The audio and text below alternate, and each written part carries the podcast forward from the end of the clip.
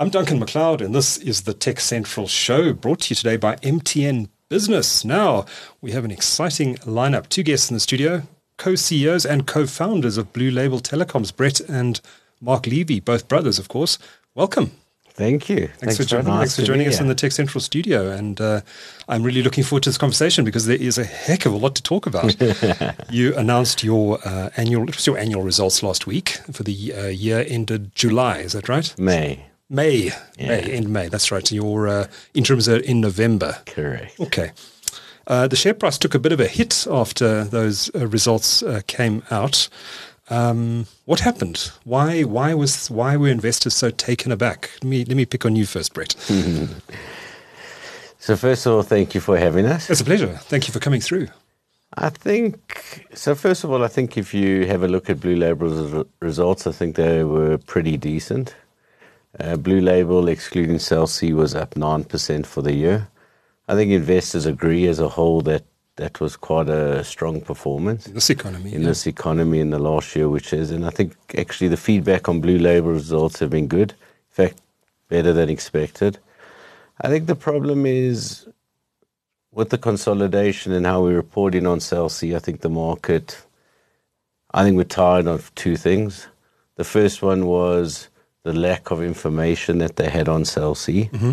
And what we did try explain to them that in the past we gave information that wasn't enough, so we got the same backlash. So what we really tried to do this time was, you know, offer Cell C directly to the investor community, to the shareholders, and say, take your time out, go sit with them. Mm-hmm. And go and ask all the hard questions and the good questions. So we thought actually we had covered for it, but obviously it seems like we hadn't. And then the biggest problem is the complexity because of IFRS, the mm. restructure again. You know, we're, we're the first to say it's complex to read, but, mm-hmm. you know, it's no, no difference to what we had tried to explain away that it was going to be complex. And uh, the numbers are 100% correct, but they complex, the complexity around it is hard to read. So mm-hmm. I think for most of it, uh, I think people are just tired, tired of not having enough information and tired of just not actually being able to understand the Cell C component of it, which then complicates the entire component of our results. Do you think the risk off sentiment in the South African market at the moment and, and Blue Label's shares are not the only ones that have that have come off significantly in the last year? Do you think that risk off sentiment about South Africa is also played into your your share price? Mm, I think what we've realized, uh, we just come back from a local roadshow. Mm-hmm is a lot of funds have a lot of stocks to look after. Okay. And uh, I don't want this to come across as an excuse, but the minute it gets too complicated, the amount of time it's oh. needed to dissect and and understand a set of accounts when you a single guy following 30 stocks mm. and we're a small cap stock. I think the amount of time is needed. So uh, we're getting a lot of um, resistance for guys to spend time because it will take you too long to unpack mm-hmm. versus going to a bigger company. That's the feedback we okay. got, whether you like it or not. That's the reality. And Brett was saying, unfortunately, we caught with this need to report in the way it is. It's not yeah. by design, it's the way it has to be. Is there, is there anything, though, that Blue Label could be doing to make those numbers easier to understand? Perhaps unpacking them in a different way, presenting them in a different way so that, so that there isn't this confusion in the market? Well, you've got two types of investors. You have a retail investor and you have a fund investor. Yeah. So if you go to our largest in, uh, investors in the funds, they like our disclosure. Okay. Because we give enough disclosure. And if the minute you understand the business, you can go to line 26, page 4, and, and, yeah. and work your way through it. But it takes some time to do that. But it takes time. And to get there. Those who haven't, especially retail investors, yeah. it's very complicated. So what we try to do is we offer time. We spend, Brett and myself and our CFO, an inordinate amount of time explaining. So as much as people want to engage, we will engage. We've never shied away from engagement. We've never shied away from the hard questions. Mm-hmm. And we encourage these guys to to contact us. So yeah, I, I think it's more of the will yeah. and time. And if those two things don't align, but they collide, then something has to face or yeah. suffer the consequence. All right, all right. We're going to unpack uh, those numbers in some more detail and also talk about um, Cell C and how that fix, fits into the Blue Label picture going forward. But Mark, maybe for the benefit of people who don't know the Blue Label business, probably most people heard of Blue Label Telecoms. I, I, think a large segment of the population probably doesn't have a clear idea of what you do. They may think airtime, prepaid airtime, but you're much bigger than that. Um, give me the elevator pitch. How did this business get started? How, how did you two decide to start Blue Label? And, and then and what, what are its key focus areas? How does this business actually make money? All right, it's a it's a great question. I'm always smiling because we've been talking about so much about Cell C. People forgot that Blue Label actually exists. But Blue Label's been around since call it 2000, 2001, mm-hmm. with a simple belief that the need to move product throughout South Africa at a very cost efficient, seamless manner. Now, whilst we fast forward 20 years and we say, oh, we understand what you're saying, back in the early days, things were physical digital, virtual was a pop a pie in the sky. Yeah. Um, and in hindsight, when we talk about wallets and clouds, I think we were there mm-hmm. by default. We just didn't have a good word for it. so in our early days, uh, we started to, you know, we come from electronic distribution backgrounds, uh, and we started moving uh, car radios and stereos and TVs in the good old days. And w- what that allowed us to do was build a phenomenal distribution network. Then this thing called cellular, mobile, came onto, you know, in the late 90s for us, came onto uh, the circuit. Mm-hmm. we decided, hey guys, well, maybe it's something we shouldn't ignore. We don't think it's going to be very big, but let's climb into it. So we started to distribute, uh, we, we, were awarded a telecom license to distribute uh, phone cards. Okay. And if you recall, in those days, we had, uh, they were referred to as tickey boxes or phone, or phone boxes. And we you know, we're getting out those cards because everyone took a card, punched it into those, and used mm. it. And they actually only had about nine home phones, prepaid home phones, believe it or not. and cellular was no, was neither here nor there. They had a couple of, I would say, more affluent people who could use mobile because I'm sure at that stage it was 500 rand a minute. Mm. Uh, I can't recall what it was a rate, but it was it was pretty expensive. And then what happened is um, Telkom actually had to do something on their on their network and we were left without a mobile uh, telephony product. So we said, well, let's start doing, uh, you know, MTN and Vodacom. Cell C wasn't even around then. And we started distributing it, and soon we realized there was a massive appetite for the physical world.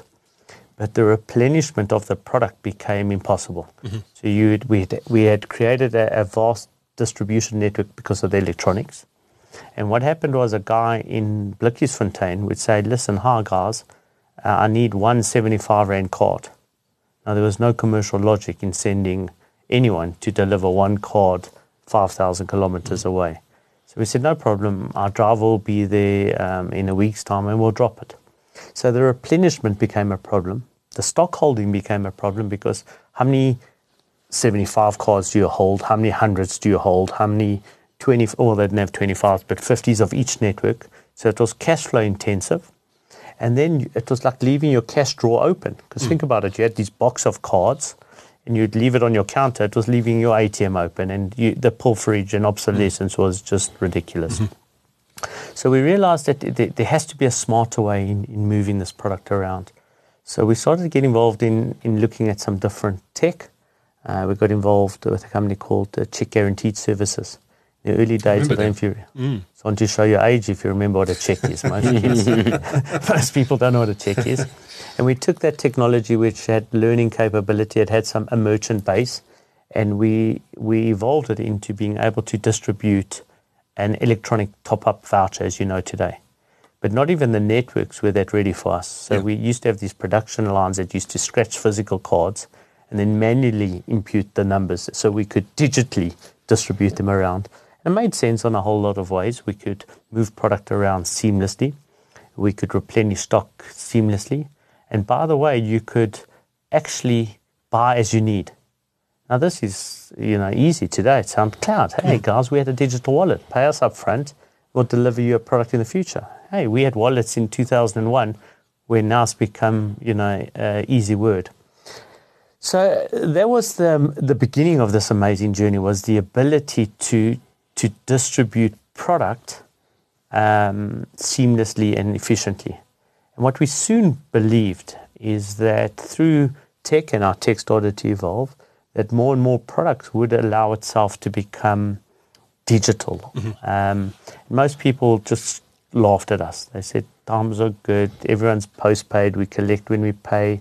You're talking nonsense. And we had far more resistance from everyone to say it's never going, And there were going that way. huge margins in the cellular system at that Huge. time. It was Huge. amazing. Huge. It was it was phenomenal. Yeah. But it was never what you could buy for. It was it was what you could sell for. Yeah. So even if you got fifty percent discount, which we didn't, you'd still only be able to keep one, two, or three percent. And we knew early from the early days, we'd be happy with the one, twos, or 3s Mm-hmm. and let the merchant uh, keep the majority because we were a B to B to C, not a B to C. Right. So actually, the merchant is the one generally who made the vast majority of the margin. We made margin by virtue of doing the same thing a lot of times over, and the merchant had to make more because he did less turnover. But we, we learned early that we'd have to build a distribution network that was frictionless, uh, that catered for very simple needs. Here's a merchant with limited cash flow to allow him to acquire or draw down products as and when he required. So take away the thought process from him from a stock management point of view. And then to suppliers to say, you guys don't have to invest in a distribution network. We'll do it for you. And we'll deliver your product on your behalf and let us keep a margin. You're going to pass that margin to that retailer anyway. Let us play in, in the ecosystem. Mm-hmm. So it made sense for everyone.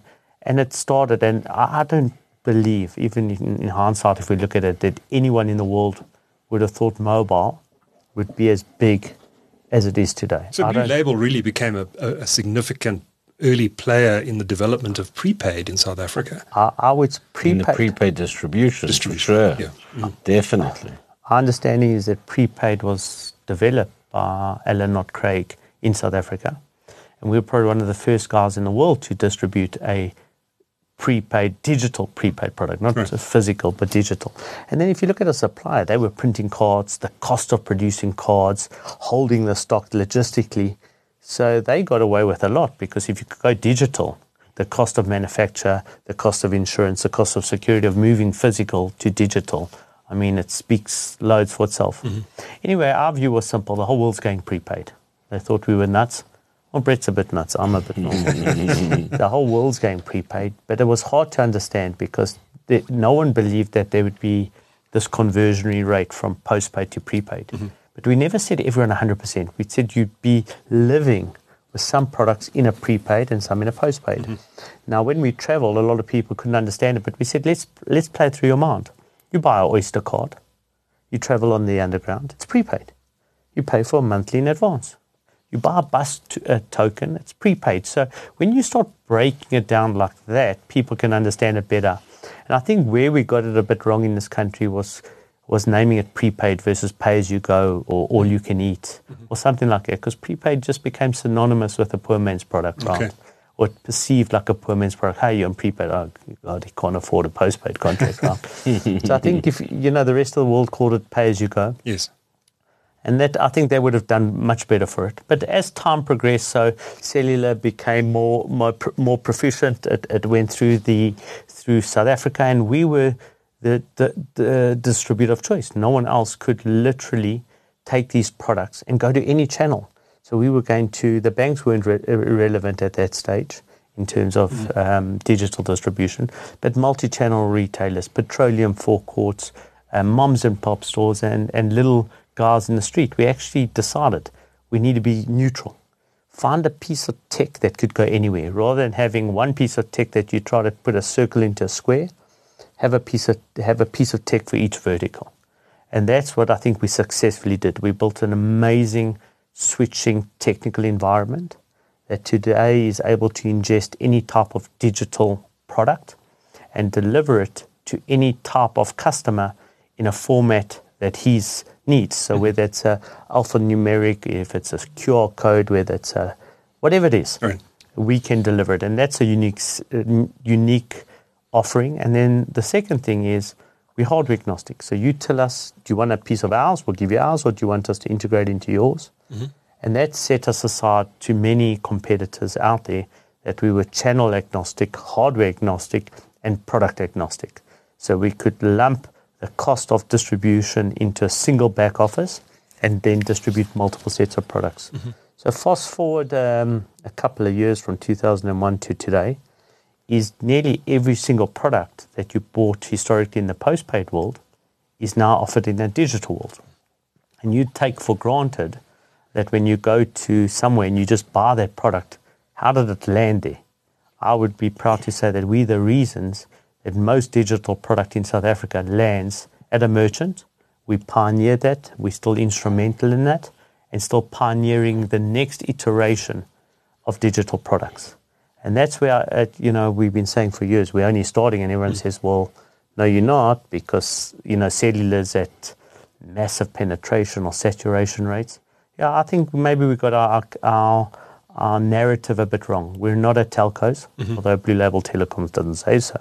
Mm-hmm. But we're more of a fintech, um, smart technology distribution company. And uh, that's really what the, the story we're trying to yeah. get across out there.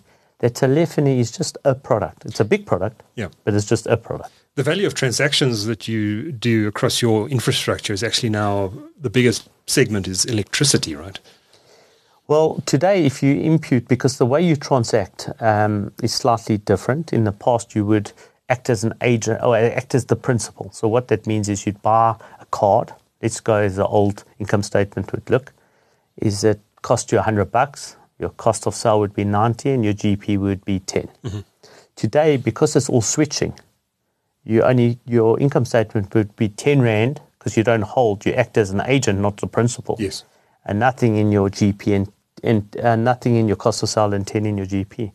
So whilst it looks like your turnover is decreasing, our turnover has never been higher. So if you impute it like a normal transaction, we just shy of 77 billion rand goes through this Blue Label machine. 77 billion. billion. Yes. And electricity is probably just under 3 billion a month. Okay. So yeah, a big chunk of change. But I think what people underestimate is our ability to do nano transactions or micro transactions. Imagine doing a two rand transaction in the middle of nowhere in cash, switching the transaction, collecting the cash, trying not to lose it along the way. And there's many, many ways to lose it along the way. And actually, everyone makes money out of it. And I think that's a unique skill set mm. that we've developed is that we payment agnostic. So you want to pay us via cash, debit, credit, whatever.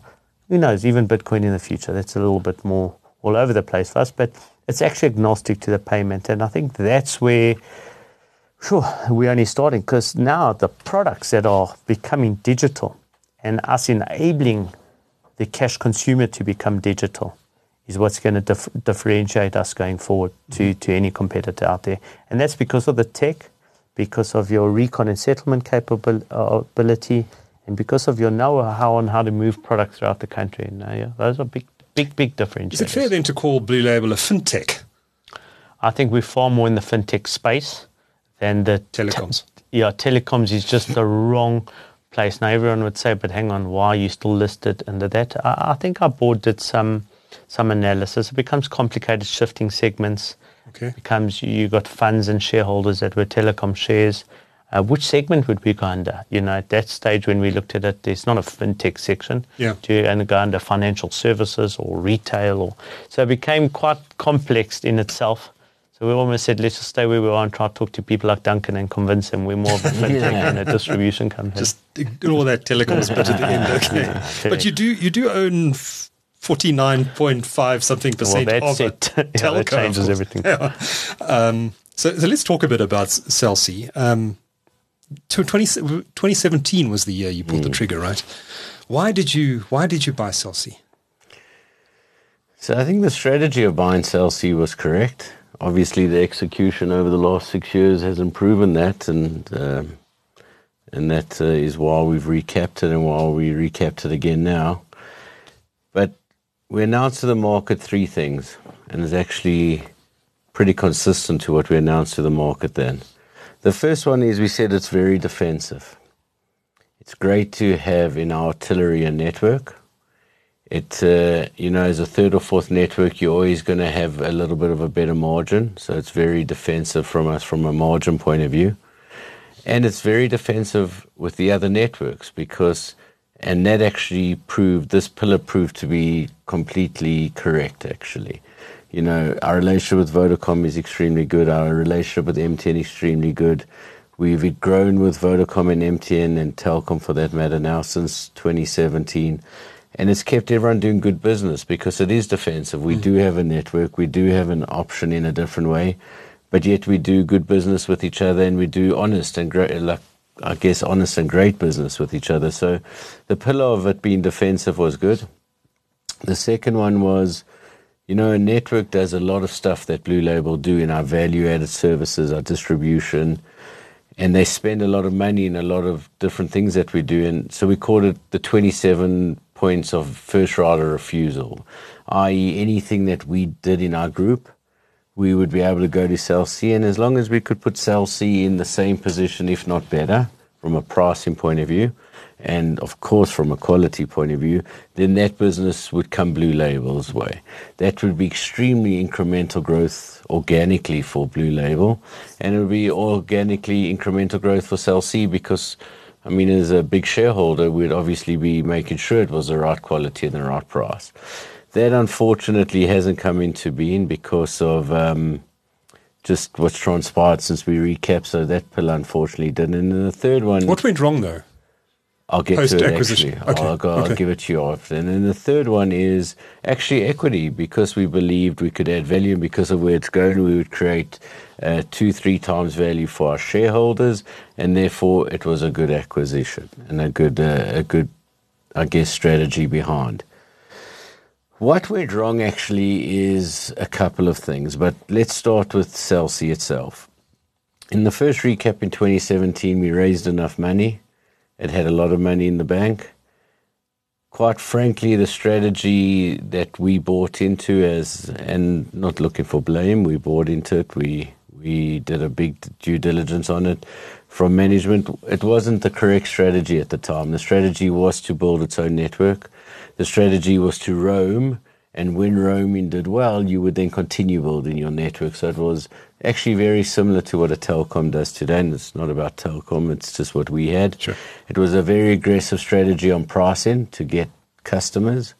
And um, I think it was just, it was a good strategy, but too late in the game. You know, this capex thing and this building a network is a monster, mm-hmm. right? So that obviously went in. The strategy was incorrect. The capex really, the the part of getting customers that was looking good. You know, grew from around about eight nine percent to 13, 14 percent at the time. Grew to the most customer sales he had ever had. The revenue was huge, much bigger than it is today. But it didn't really help because it was all in uh, vain because capex was coming through and it was just too big. Mm-hmm. So that's what caused us into another recap position, which came through in end of September of 22. And I think this time, a couple of things. But first of all, I think a much more realistic outlook of where Cell should be in South Africa. And that makes it very interesting because I think we now understand where we need to play. It's not a slam dunk. The South African industry is tighter than it was five years ago. But I think there's a big place for Cell and I think there's an important place for Cell in South Africa for the consumer and for the industry. So the first thing is from June this year, we transitioned 100% over to MTN's network on prepaid. So our capex going forward is really our internal capex, billing systems, core systems, all the things that are acceptable to pay in our industry and are, are good to pay. Mm-hmm. And we're away from the billions and billions of fives and six and ten billions of trying to build a four and 5G network against, quite frankly, two networks who have done a phenomenal job. So, well, you know, when it comes to Vodacom and MTN, and I'm not sure how they get compared across the world, but they're up there across the world. So, you know, we're already so far behind. The strategy of actually trying to catch up was probably 30 or 40 billion rand behind, never mind keep up. So, the strategy of no network, I think, is a spot on strategy. I think it's a great strategy. And I think if you watch now and you go in the next three, four years across the world, I think you will see this in every country of the world. You'll see one or two networks building networks, maybe in the bigger countries, 3 mm-hmm. and you'll see MOCN deals or roaming deals, as you want to call them, for everybody else. The difference with us is we're not just a roaming deal or MOCN deal, and as some people like to say, we're a giant MVNO, right? Mm-hmm. We have spectrum. So we do bilateral arrangements with our spectrum. So it makes a very different ballgame where we are just on someone network roaming, whereas we now actually use a lot of our own spectrum on the network that we go into. So without going into too much detail, there's a there's a lot of power and a lot of value to both us and the partner we're with with the spectrum. As you know, spectrum's limited. We have great spectrum. We had the same before this auction. We all had the same spectrum in the 900, the 1800, and the, the sub 2 spectrum. And uh, because, unfortunately, Cell C hadn't done such a good job over the years, we've actually got huge capacity on our spectrum. Now, it's not a good thing, but it is a great thing today because that's one of our greatest values. So, have you have you attached a value to that spectrum? How much do you think it's worth? Well, I think now that the, I don't think actually when the second auction took place, if you start to value what it does, the value of all the spectrum that the networks, the original spectrum that everyone was holding, is anywhere between 12 and 18 billion rand, and not guesswork. Now there's actually a number attached to it, as you say. Mm. So, tremendous value to us, and because unused, even more value to mm. us would have liked to have used it and had the cash in the bank, but there we go. so that's definitely online. The second one is Cell actually has a great brand. And it's hard, but uh, just recently it was voted in the top 26 again. And it's obviously, although whatever it's been through, it's spent billions of rands through the years, still spends hundreds of millions of rands. And the brand in South Africa is a very good brand. So you can use the brand and you can make the brand into something much more than it's being used today, and that's a great asset for us. The third thing is, of course, we've got all the assessed loss. Currently, we've got an assessed of about 8 9 billion rand. You know, the new law came in, so you can't use 100% of it, but you can use 80% of it. So there's billions of rands to be used in that part of it. The fourth one is the spectrum that you mentioned, and that has huge value. Uh, the fifth one is the prepaid engine. Although it's a very difficult market and it is changing, we have a nice base. It's a base that's been around for years. We're not trying to become the second or first network. We're not trying to go into a price war. And because of our brand and us trying to exist in places we haven't been, for us to grow by 5 or 6% is a lot easier than in Vodacom or MTN trying to grow by 1 or 2 because just for obvious reasons, we're coming off a much lower base. Mm. So we need new thinking in products. We need different ideas, different ideas in regions, and slowly that's coming. So that's quite exciting for us. And then lastly, you know, this MVNO space is a very interesting space. And I guess can Vodacom play in it and MTN play in it and Telkom play in it? Sure, everyone can play in it, right? How people play in it is different because you know you've got to be very careful not to arbitrage your own customer. Cell C, once again, is a bit more fortunate than the others because they've done a worse job up to now. So we do have a very big opportunity in MVNO.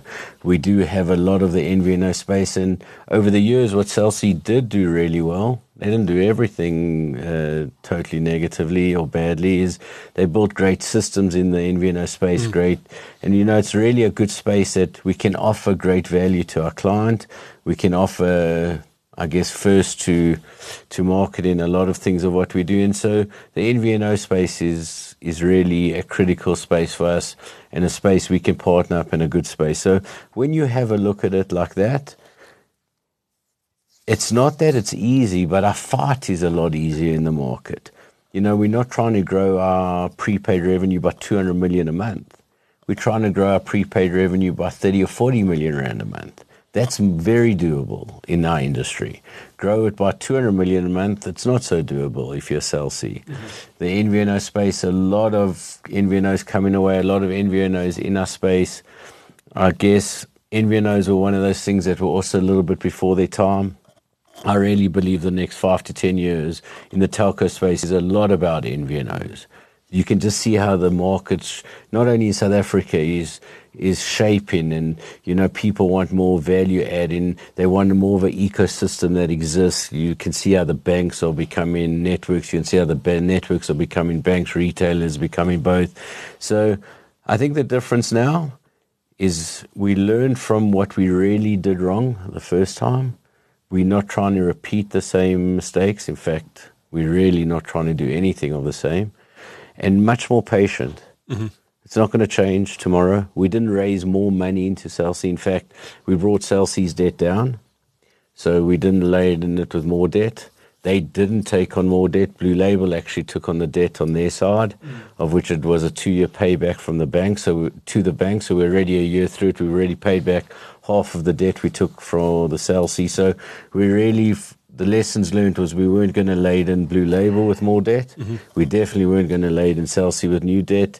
And it was really just to give them enough, I guess, leg room and runway to get through so that they then turn the hockey stick in there on their own. So, so next year for Cell I think it's going to be a good year. I think in our world it's going to be a great year. And I think, uh, I think it's going to be a nice, interesting year for us. And it's not going to be simple, but I think we know where we're going now. What should investors be looking for uh, for clues around a turnaround at Cell C? What, what, what are they going to be the early successes that you guys are measuring for turning this business around?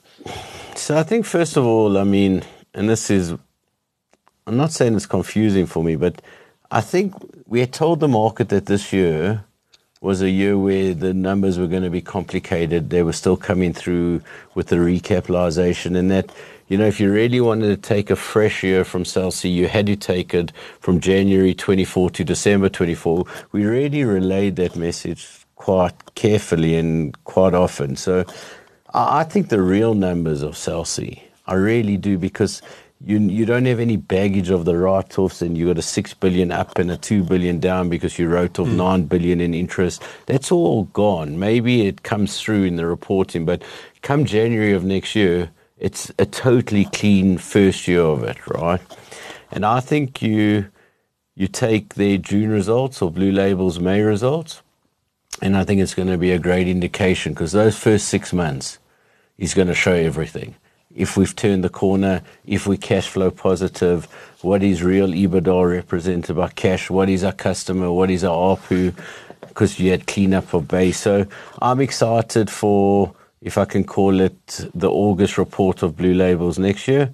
And I'm even more excited for our half year February of 25, because okay. then you'll have a full year of Cell C. Right. So, yeah, I think next year, call it August and the following February are the two key to see if they've turned it. The indicators in between, well, I guess what Cell C has to do, and I think the market is right on the side. And uh, didn't really behave like this in the past because they were part of a listed company who doesn't have majority. That's half mm. the problem. Mm-hmm. So they could live in both worlds. Is I think investors need more clarity. They need more numbers.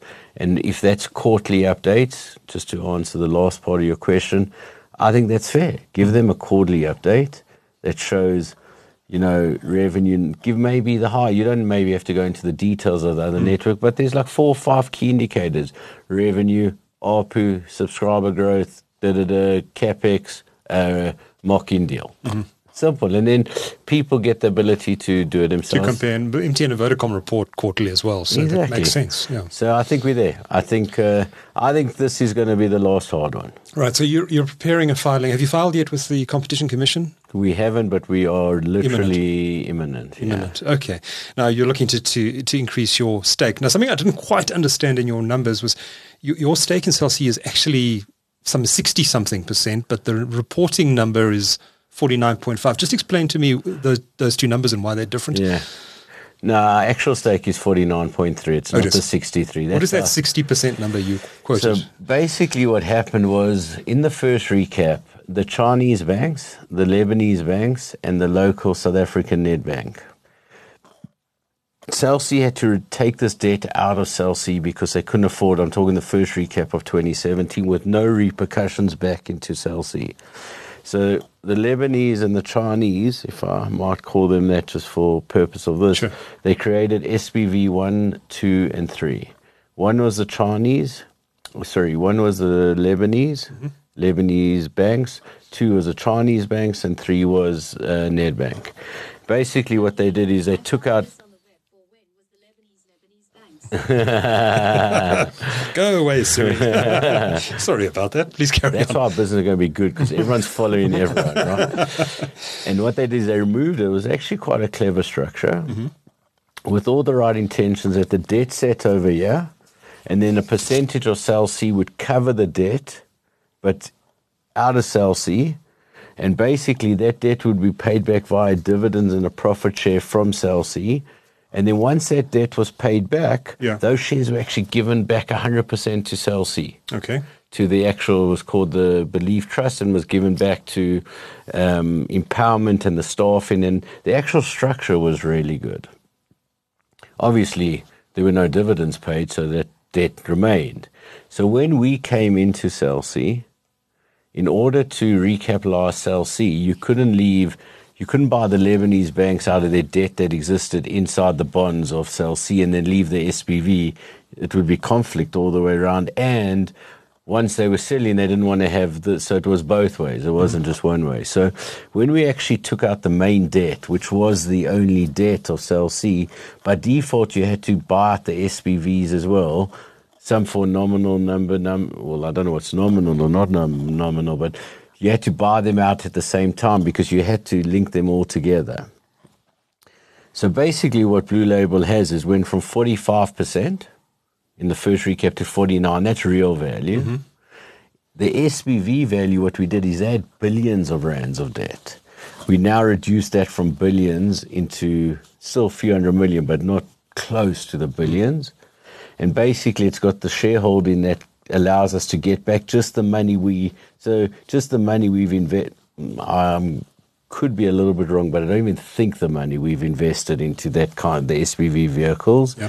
we would then get it back via uh, di- dividends or maybe a sale of uh, Cell C, not that there is. And then all of those shares once again will go back into Cell C, into the staff trust. So the structure is identical to what it was. The only difference is the SPVs have one fifth or one sixth of the debt that they did have. But we can only vote and act on our 49%. percent mm-hmm. That's the problem. So we get blamed 100% for Cell maybe rightfully so but we don't control the board, we don't control management, we don't control operations. And that's actually what I said last year. Blue Label has to make a critical decision now. It's either got to sell down mm-hmm. or it's got to buy up, but it can't stay in no man's land. Yeah. And the good news is the board of Blue Label were unanimous in we actually do believe in this re- the secondary structure, and let's rather go up. Was that a quick decision to reach, or was it there No. a lot of conversation about it? First of all, to recap Cell C's second time was a lot of conversation. Once you had decided on that, then the, to go for control was easy because Okay. they were one and the same, right? But there was a lot of thought behind it. What decided it eventually? I think the structure. I think if you went to Blue Label and they had to put in another three or four billion rand in the equity and how it was, I think it would have been a much more difficult decision for Blue Label. You know, we had gotten ourselves out of it. We had written it off. We, not that it was good or bad, but we were no longer laden with the risk. Mm-hmm. You know, once you got there, you got there, right? Not that it's good or bad, but we were risk risk free. So I think the structure helped because we never put blue label. Uh, yeah, we never put blue label at any more risk. Yes, we laid out the 1.4 billion, but the structure of how it came in with stock and how you prepay for the stock is, Cell C will always be around. This was really our belief. We wanted to be around in the format that we believe it should be, and that will be great for Blue Label. But Cell C's has tremendous value, and there, if it really, if push comes to shove, and you really wanted to test it on the market, there are a lot of great suitors for Cell C. I don't want to mention, but Oh. a lot, a lot, and good. It, it's very important for the industry mm-hmm. that Cell C is there in a good position. in a good position, in my opinion, by the way, is a market share of anywhere between 10 and 15 percent All right. what it does is, you know, we learnt in Mexico, don't I? I'll tell you a story. Mm-hmm. When there's a market, it's not our market's not like that today. But when you have too much dominance in any industry, the pricing to consumers, the distribution, the ability to do things is very difficult.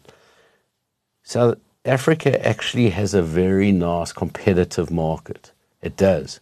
The telcos market is competitive. There's a lot of investment by Vodacom and MTN into infrastructure, which creates, and I don't think people give enough credit to this, a first class industry. When you when you travel the world, you don't get reception. That everyone thinks you do, but actually, South Africa, what we've done in this telcos industry is phenomenal, and then that leads into banking and wallets, and it's really phenomenal. And the market is shaped up nicely with Vodacom and MTN, where they are.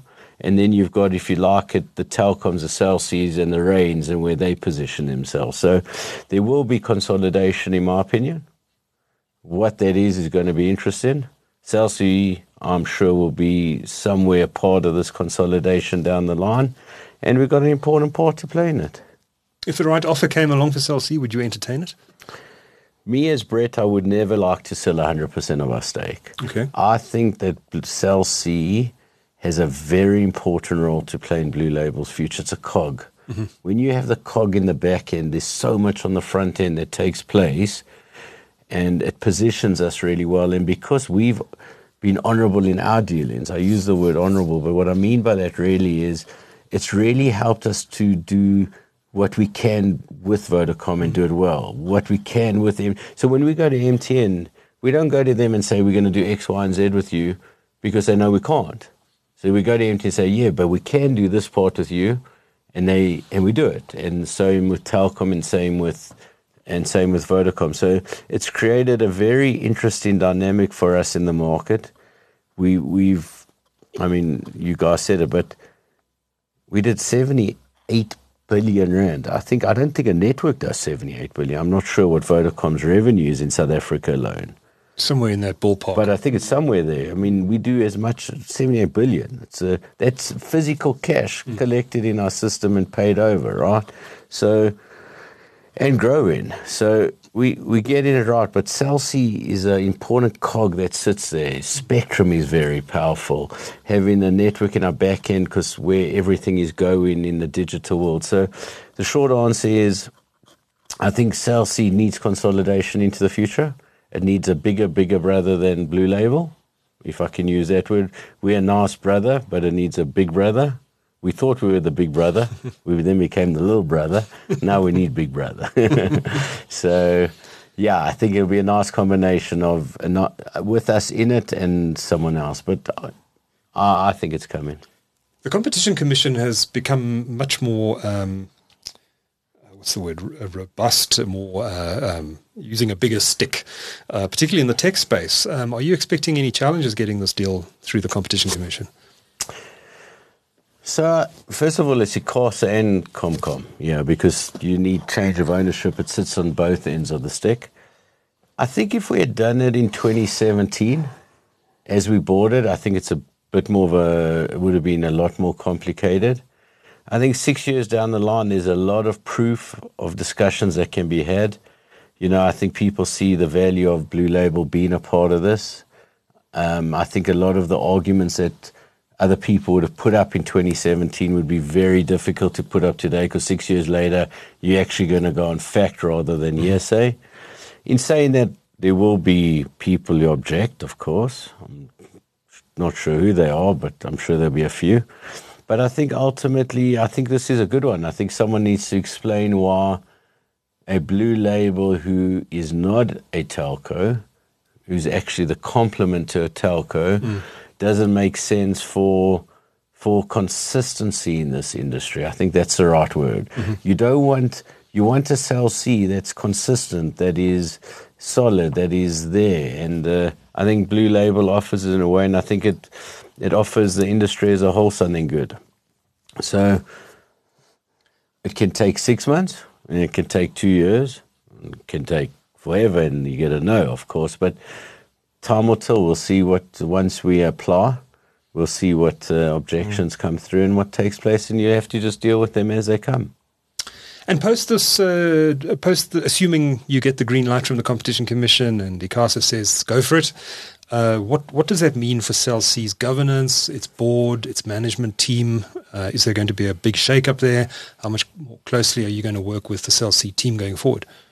Sure, I look forward to this day personally. I have to tell you, because everyone thinks that we like run cells. It's so far from the truth. So, from a management team, I think there's a great management team coming in. Uh, you would have seen the, the appointment of George Mendes as the new CEO, and he's got a, I guess, the freedom to, as any new CEO does, going into a business to create his own team. So I think, as far as management goes, you know, always, you know, if you're going to employ a CEO, give him the right to to choose who you want around him and get, let him uh, fail before you told him he's failed. So I think from management, I think good.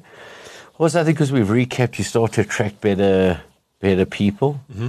I don't mean that badly when I say better people, but you know, people always need job security. So, you know, when you're in a recap position and there's noises, mm. you know, you can't exactly go approach people to come and work for you. They're scared if they're going to have a job in six months. So you do get the ability now to approach uh, different kinds of people. So I think from a management point of view, good. And I think uh, uh, George will build it up and really happy to have George and his team on board. We've had different management over the years, horses for courses, and I think all in their own right have, have been good in different ways. And I think really to take uh, Cell C to the level we have uh, and George leading the ship, I think is great.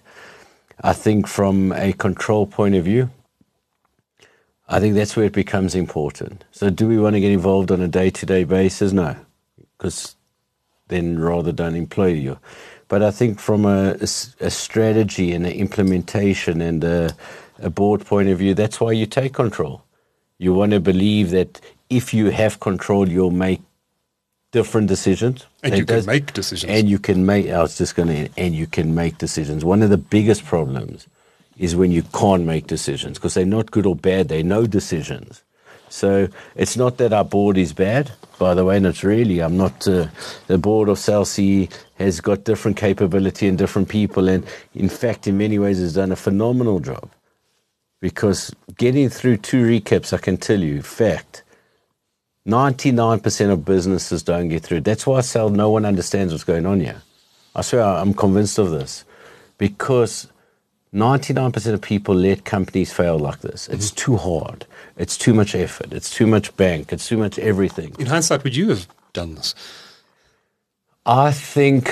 Given everything you've been through. I think that if anyone knew what they were about to go through and they said that they would do this, they're a liar.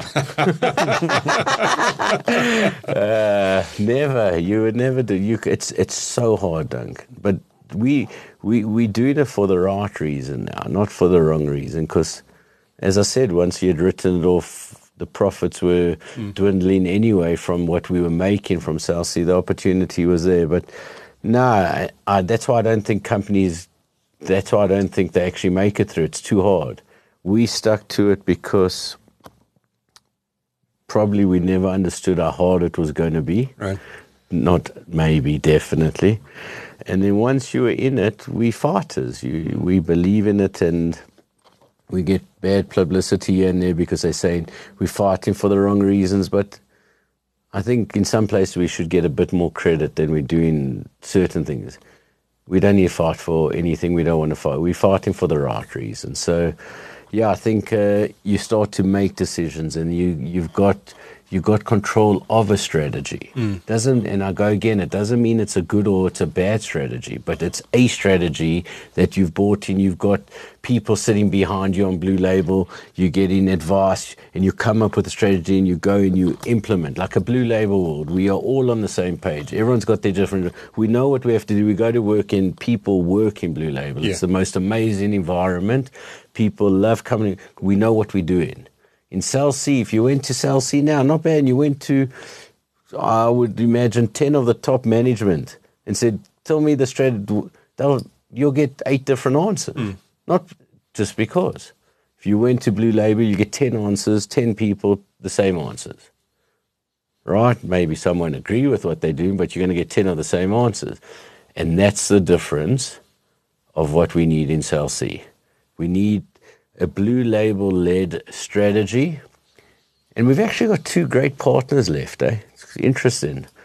Because Lesaka stayed along, so let's oh, they're see. still invested. Okay. They still invest, so let's see where they land. But you've got Nedbank and Gramercy, who's a fund in America that are actually very supportive, not of uh, control, but very supportive to, you know, they've written off all their money. So now it's really about what can we do to be supportive of it going forward. So, yeah, I think uh, clear heads, patience, and um, and let's see where it leads us to. But hopefully we're through the hardest.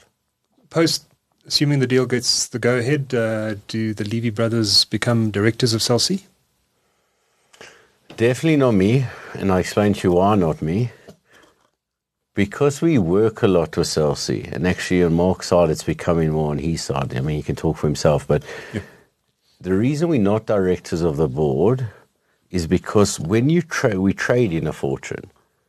Now it's a bit less because we're obviously trying to just streamline it more. But you know, we're doing deals on the airtime. We're going to do on SMSs, reversible. It's a bit hard for us to sit on the board because the conflict became. That's why we stepped off. We mm. were on for the first year and stepped off immediately. It wasn't for any other reason than it was trying to separate the trading element with the equity. And then, more importantly, was to put people on the board from Blue Label that actually were objective to representing Cell C. Because you can put Mark and I on the board of Cell C, no matter how objective we're going to be for Cell C, mm-hmm. we're not going to be ultimately objective because of Blue Label, right? So I think that's a big part. Put people on from a Blue Label aspect, which we have already, that really, I think, behave with a Cell C cap on 100%. But then I think it's actually bigger. I think bring people f- out of Blue Label and Cell C. Mm-hmm. Bring, like we've got Godfrey now. Godfrey was the ex CEO of MTN. You, I mean, the RP and what he comes with in one board, I can imagine would be mean a whole year on that board. then you've got Maya from Vodacom, you know. So bring, and now you we need to bring in a banker or financial. So bring a different kind of of people onto the board. Mm-hmm. Different, not people, different expertise onto the board. My last question around Cell is, is, is what do you want, what do you see this business being, say, three to five years from now? Would I see Cell C or would I see C and Blue Label together? Both. Okay, so I, that's a nice question, actually. First of all, I see Cell in a different format than it is today.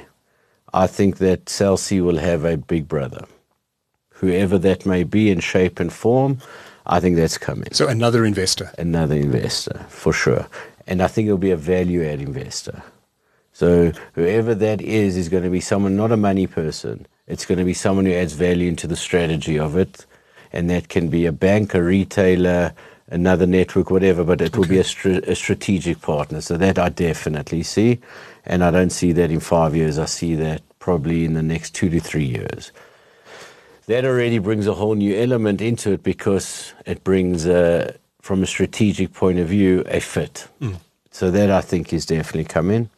The second thing is, I think, a very strong relationship with MTN on the prepaid side and a very strong relationship with Vodacom on the postpaid side. That's actually how we roam. Postpaid roams that way. And I think that becomes really important because I think what we add, I know everyone always talks about what MTN and Vodacom give Cell C, and believe me, they give a lot. They give us. But what we give back is as much. We're a good customer. We're a good, uh, you know, the amount of money we pay. You know, I'm not so sure they invest in much more into capex to get out two or three billion rand each a year. So therefore, it's a big number. If we can grow, and you can grow in a in a way that uh, enhances them in some way, well, then it's a good partner to have. So mm. definitely tighter with MTN and Vodacom for sure, or wherever else point one ends up. And then thirdly, actually, I, th- I see Cell C at about anywhere between 12 and 15% max of market share.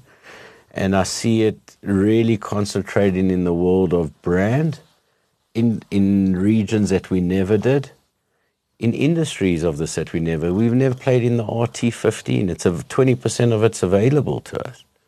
We've never played in the fiber and the enterprise plays, right? So, and that doesn't mean you see in 2017 I would they would have told you we're going to take over fiber, we're going to take over. Let's go have a look. If we can get of the 20% of the RT15, if we can get three percent, and uh, this isn't the real number, but that's maybe 20 million rand a month. You know, to get to an extra 40 or 50 million that's that's big in our world because we've got all this expense. We're paying for our roaming deals. You know, as soon as you bring on more revenue, a lot more drops to the bottom line. And then lastly, I'd love to see our EBITDA numbers in high twenties. Okay. Is the I guess the final answer to your question. From where now?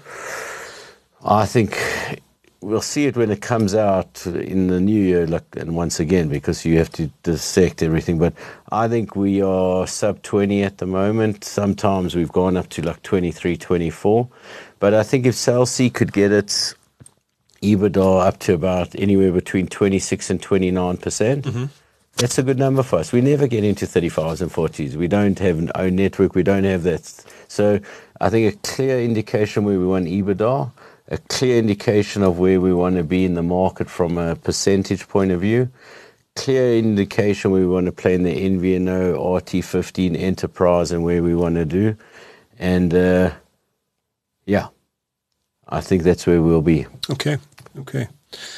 Mark, I'm going to bring you back in now. Want to talk a bit about the rest of the Blue Label business and and uh, what, what's exciting there. Um, I, I, noticed in your um, presentation last week that uh, you spoke about um, gaming and how quickly that's growing. It's coming off quite a low base relative to airtime and to electricity. But um, gaming seems a bit from left field. What sort of games are we talking about here, yeah. and uh, what's the opportunity? I, th- I think it's more than gaming. I think what people underestimate what we've done is we've digitized cash. Mm-hmm.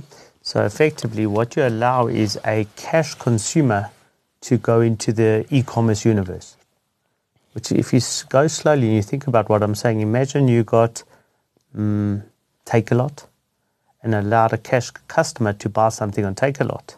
The ability to walk into a store, give 10 Rand, redeem it for a, a value, go onto an environment, um, enter that as currency, and they handle the logistics or they handle whatever. And that's what we've done. We've effectively digitized cash. Mm-hmm. So the guys that have really embraced this for whatever reason, it wasn't by design. Just by the way, we've been doing this since 2007. Our first product was something called Unipin. Mm-hmm. Unipin said, Give me your cash. Well, don't give it to me, buy your voucher. Mm-hmm. um, for that, we'll generate a token, and that token will be redeemed against electricity. Uh, then we developed one for airtime called Ringers, and our third one was more neutral why do we have three different products doing the same thing? Is because the commissions were so different in those industries and merchants wanted their um, commission straight up front. We had to create different products because utopia would be just to have a blue voucher. You don't need a unipin you don't need a ringers you could just use blue. Mm-hmm. but in electricity you're getting south of 1% and in gaming you're getting 2 or 3%. Mm-hmm. So what do you pay the merchant when he sells the coupon? And hence the existence of both, which is fine. What happened was the gaming guys, uh, the likes of Betway of, of the world and Hollywoods, have oh, that sort of gaming. Yeah. I thought you meant video gaming. No, no, okay. No, so those guys have done a phenomenal job in getting their product out there. By the way, we have about I think 45 or 50 different places you can redeem a token against. Mm-hmm. The ones that have really taken up is they've done a job to say out there if you want to to game, uh, go online and here's a way to redeem cash. So historically you'd have a debit card or a credit card. You'd use that. Now all of a sudden you're allowing a person with five bucks. Now you can have a debate whether it's a good or bad thing, but I think consumers need to be mature enough. The net, the game, gaming companies, and I think they are, say, hang on, you have to be over a certain age and therefore you can you gamble. And if you become irresponsible, uh, it's their duty to switch off. What mm-hmm. we're doing is we're selling a, an ability for doing cash cash. Mm-hmm. And we've seen it grow from a year ago, not only in the gaming world, but across all the different industries, from a, a 50 million rand a month to half a billion rand. Mm-hmm. So whilst you say it hasn't grown, it's grown mm-hmm. and continuing to grow in double digit growth. Mm-hmm. And do we think we can get to a billion rand a month? I think so. Wow. Um, and as you layer on more products, you're going to see better. I think the gaming guys, not your gaming, but the Yeah. gaming guys will always be at the forefront. It might settle on 70 30, 80 20, but I think they've got a market and people want to, to play in that field. You know, just to refresh everyone's memory, in 2007, we were doing this. We had a company called Ucash. Ucash digitized cash. And again, I'm trying to say Blue, Blue Label's been at the forefront of innovative ideas, but it was too early in its life cycle. So we ended up selling Ucash to a UK based company called DataCash, and they ended up selling to a big acquirer for, I think, 500 million pounds. Wow. It was just to not only because of us, they were P, uh, a P2P, right? But they needed the Ucash that was the digitizing cash. So I'm saying we, I think this is the, the story of Blue Label. We innovative, we we smart. I really do believe that, and sometimes too advanced. That was 2007. Look, we had to wait 20, uh, I don't know, 15 years before it became relevant. Same as MVNO, as Brett was referring to. So yeah, I, I think those types of products through our distribution network, because to go launch a single product and try roll out a distribution network for a single product, there's no cost effective model. You can't afford for the one or two percent you're making to roll out a product uh, and pay for the cost of rolling out their product just for that. Mm. So we found a, a niche place to be an aggregator of products and services for the supplier and for the merchant. And for that, you're paying us, we think, a measly fee of mm-hmm. one sometimes set amounts. Mm-hmm. I always say to people, if you had to go to any massive distributor in this world and say, we'll handle your full R&D of distribution, your full cash collections, your full bad debts, Your warehouse. your warehousing, your product development for one or two percent would you pass? I, I shudder to believe who wouldn't, and yet everyone thinks you know we we're doing something wrong. We're doing something too right. I think sometimes we're underpaid, actually, not overpaid. What else in Blue Label is exciting? What uh, um, I mean, are there things bubbling under the surface that uh, that's got that has you excited that you think could become significant Yeah. businesses down the line in Blue Label? Definitely. What, what are some of those? So let's let's talk about where we see this business evolving to. We're a data company, not data as, as telcos data, but we're doing I think just just under 10 billion transactions a year. Every single transaction gives you a nano insight into something. Now, if you throw all those little pieces of something into a massive data lake and you get smart guys to start interpreting data, it yields starts building different pictures which you which are unimaginable. So we call it a thin file client. The traditional um, client would go to a bureau, the traditional bureaus, say, "Hey, here's Duncan. Um, I want to sell him a contract," and they'd go through the the bureau, build your scorecard, but because you credit. But there's, we think, at least 12 million people in South Africa that have a high propensity to pay, but aren't deemed, I use a word in inverted commas, credit worthy, because they've never had credit as, as you would know it. Yeah. But we've got, um, I was telling someone this morning, about 4 million people who spend more than 500 Rand a month with us for the last 10 years, consistently. Yet the average contract we chase today is 200 Rand. So who's more valuable? But that guy who's spending the 500 bucks is ignored because, hey, maybe he doesn't have a bank account. Or by the way, at the end of the month, he draws all his money, the remaining of his money out the ATM and becomes invisible. Mm. So there's these 12 million invisible people that have a right to transact. And I think that's where we position ourselves is the amount of data we accumulate. And possibly one day in the future, you might land up doing transactions for free to accumulate data. Data is the future. I don't care which organization you're in. The banks have an inordinate mm. amount of data, the networks. What do you do with that data, though? Which What- data? The data you're collecting. So I think first we've got to be clear. We are mm. POPI compliant, the, the Consumer Protection Act. It's a, it's a critical part of, of data. Data is a very complicated universe. And what we do is we try and intelligently identify who a customer is, when he transacts, what he transacts, how he transacts, how often he transacts, and then build a persona. Mm-hmm. And once you build a persona, it allows you then to decide what you're going to do with it. Have we done it well in the past? No, we haven't. But we've got a whole division. It falls under a guy called Severe. It, it's uh, called Blue Nova. And I know what we, Suvia. Suvia Ramdani. Yes. Yes. very smart guy. Um, and what we're able to do now is actually start to understand what data yields. because in pieces it's meaningless. But as the collective, it means a lot. So let's give you some, some good case, some good examples. 50% of all airtime sold in South Africa is to repay a nano advance. Wow. It's an astounding Crazy. number. That is unbelievable. 50%. And I'll tell you, sorry, I could be lying. Uh, one network might be 47 and Sure. one might, but let's go on 50. That means whether they buy through us or a multi channel retailer, it's actually paying back an advance. All right? Now, how would you give someone an advance? Well, one is you've got to own the product. The good part about the mobile operators is all roads end with them. So whether I sell or not I, we sell or someone else sells, the end of the day, they control the ledger and they would handle the debit and credit. But with the data insights, they can say, hey, I know Duncan. He's been on my network X amount. He's got no air, airtime. Let me advance him some, and he'll then, you know, pay me back or recoup it in the future. And with that, it's evolved into a market where the networks, all of them, make hundreds and hundreds, if not a billion rand plus a year on nano advances. But they have two things they have product, three, product, they have technology capability. Actually, they've partnered with most. Mm-hmm. So their technology to do it is actually partnered with other companies data and then the ability to replenish stock. Now, what if Blue Label, Blue Label has data? We've built our own tech, we have distribution. Well, what other product could go this route? Now, there's very few mobile operators that touch every customer because if you take the likes of electricity, you have 270 municipalities. So, how do you build insight? So, because you've done it for so long and you do so much of the market, your insight into electricity is amazing.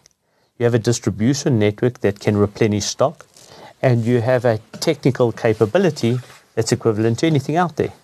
So why not lo- launch emergency electricity top up? Mm. Now, what is emergency electricity or emergency air top designed for? When I use the word emergency, not that you're dying, but the real ability that it's 10 o'clock at night, you have a choice. Go into your apps mm-hmm. and get it possibly from a banking app. You're still paying 50 cents to 2 Rand a transaction, so it's not free. You're still paying. Climb into a taxi, go to your local store, and you're paying a transaction fee, but you incur taxi fees. Or I don't have money in my bank account, I don't have money to catch a taxi. Please, will you advance me to get me over an emergency of a day or two or three? And that's how this thing exists. So I think to be clear, it's not forcing anyone into some form of bad behavioral trait. It's Yeah. giving you an option to choose to get a product in a different form factor. Now, 50% of people are electing because it's convenient, well, maybe the same will bode well for electricity. Who knows? Maybe out of your 3 billion rand you do a month, maybe 50% of them would be taking advance and utilizing their cash flows to do something different. And there's better margin on that, is there? The, the margin is probably similar, mm-hmm. but there's, there are more likely transaction fees. So we traditionally don't charge transaction fees. In that world, there's a transaction fee. Okay. So that, that would be uh, margin accretive. But again, I, I think we need to be clear that people have the ability not to consume those services. So we've been piloting with that. We started. It's been very interesting. The origin, the the starting point, the POC. I think what telcos do for all of us is they educate. So when you talk about to a person, I don't know if you've ever used emergency electricity top up. I mean airtime top up. That you say, ah, we do electricity. Ah, I know exactly what you're talking about. I'll ask for for an advance, and then I'll pay it, uh, pay it back when I get it in the future. So, uh, you know, the, the the mind starts to wonder at what products and services could be advanced. I think it's anything, as long as you're able to clip it in air. Others people who will work around you. You have to control the ledger. So you have to control the debit or credit, others people are going to work around you.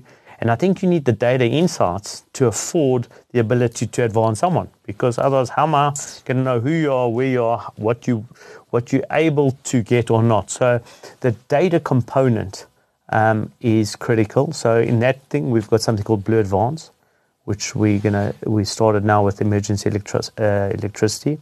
We've got something called Alt Bureau, which is starting to analyze people's behavior and give them alternate bureau services.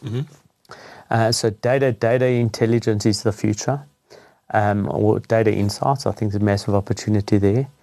Um, we think there's massive opportunity in helping fix some holes in this country. Now, I know everyone's going to sit here and be a little bit cliched. I think if you're going to choose to live in this country and we're going to choose to run business and big business, we have a civil duty to help fix a lot of these problems. There are massive leakages, uh, specifically in electricity, that huge chunks of electricity that are procured from Eskom into the municipalities, uh, we like to be as polite saying they lost, stolen, or evaporated along the way. And if we're able to help find those, we call them revenue assurance because they're gone. And they're, they're big, up to 30% in some municipalities. You're talking billions and billions of rands, mm-hmm. possibly between 20, 30 billion rand a year.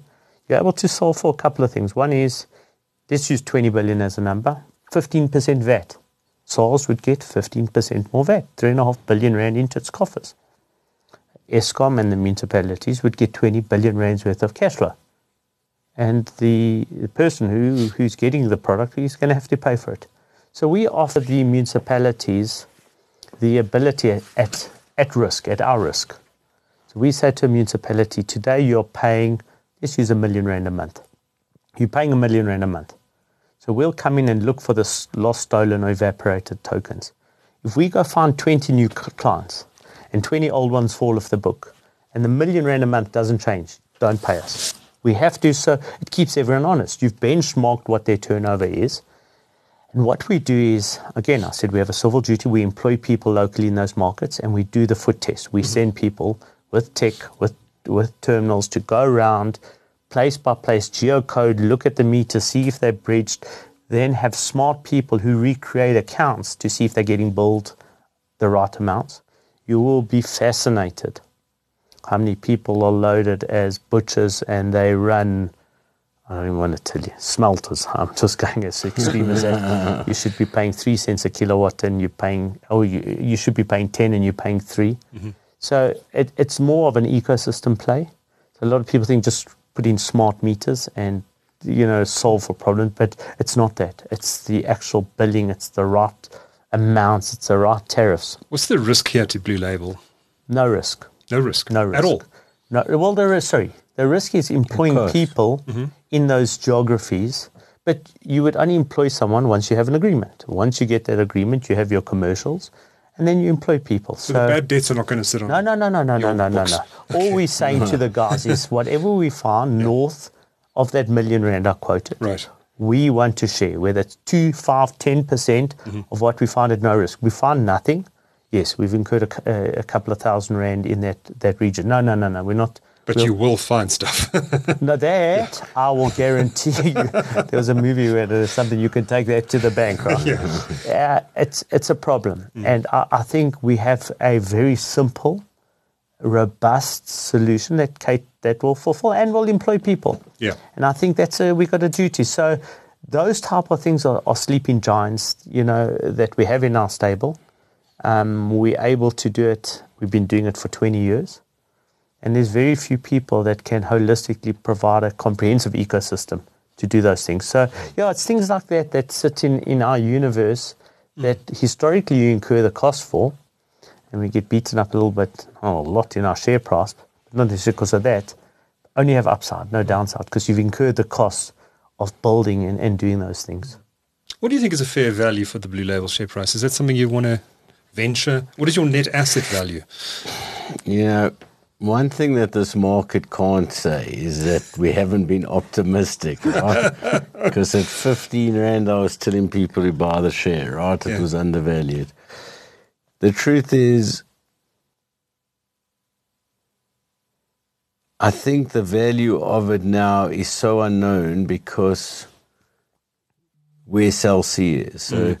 Does Cell C need more money? Is there going to be a cash call on Blue Label? Are they going to have to put in more money? So I think the value is definitely not what we trade at. I think it's totally undervalued. We've tried to give the market our perspective of it, but I think that the, the share price for me personally is less of a concern, if no concern. Mm-hmm. One, we're not a seller of the share. We're the Two, largest we've shareholder. actually been buying shares. How, over how much years. of the business do you own together? About twenty-two percent. Oh, significant. Yeah. Okay. So, so you know, 20, 22 percent somewhere around there. So we've bought shares along the way. We're not a seller. So I'm just talking person. So that's the one part. The second part is we have a great relationship with our banks. Our banks are Investec and RMB. You know, we've never missed a number. When we wrote off Cell C the first time, came, uh, Investec came to us. They wanted to reduce our facility. We reduced our facility down from 4.8 billion to 2 billion rand. Over just under two years, we paid them back 2.8 billion. So we've always stuck to whatever we promised. Never missed anything, actually. So where things count is what shows where your business really is. Mm-hmm. When you have strong relationship with the banks, when you have the ability to raise cash, all the things that actually show where your business really is, not the share price. So Stephen Koseff always used to say to me, I'm not so sure he told me it was going to take this long though. he said, just keep delivering, eventually it turns. And I think that's the story of Blue Label. Mm-hmm. As long as the fundamentals are right, mm-hmm. Which they are, and they're not only right, they're good at, and they've been strong for a while. We're Yeah. generating cash, we're making money, we, we're getting on top of things on Cell C. One day it changes. Yeah. But the fair value is definitely not what it trades at. And I think, in fairness, if you went to everyone who's buying or selling your shares and asked them a question, I think they'll all give you the same answer. It's great value. Why are you not buying it, Celsey? but it's cheap, hey? Yeah, no, it's cheap. I think we've confused people so much they don't know what to do anymore, right? But yeah, I think you just got to be patient and just got to give it a go. Okay. Keep going. So it sounds to me like, um, and this is my final final question, that uh, you're not considering a delisting for Blue Label even at these levels. Is it something the board has considered? Is it something you've discussed internally? Can we end the podcast before that question? Maybe I can I can frame it this way. Cut. I think one would have to evaluate what the best shareholder returns are. yeah. And if it made sense for shareholders to get a, repu- a return by being off the market, so be it. Uh, but that would be a board decision Right. uh, rather than a Brett and Mark decision. We sit on a board, we have two votes. You have many people out there. 80% of your shares are held by, by other people. Yeah.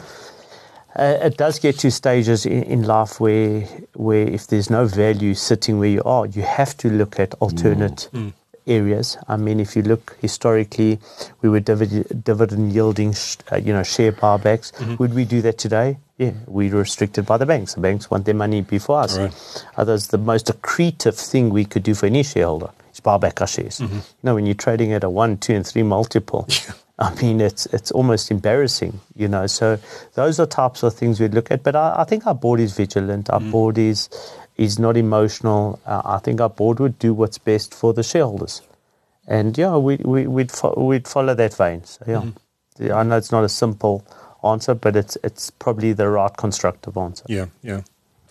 This has been a fascinating uh, conversation, guys. Thanks for taking the time. I know it's been a, a long interview under these uh, studio lights, No, thank you. uh, but uh, fascinating insights into the Blue Label business and Cell C and uh, and where you're where you're going. So thank you for spending the time. Thanks always for your time. Thank you. Central. Much Brett, appreciated. Brett and Mark Levy are co-founders and co-CEOs of uh, of Blue Label. and look forward to seeing how how the story progresses in the coming years. So thanks for your time. Great. Thank thanks you. for thanks for having us.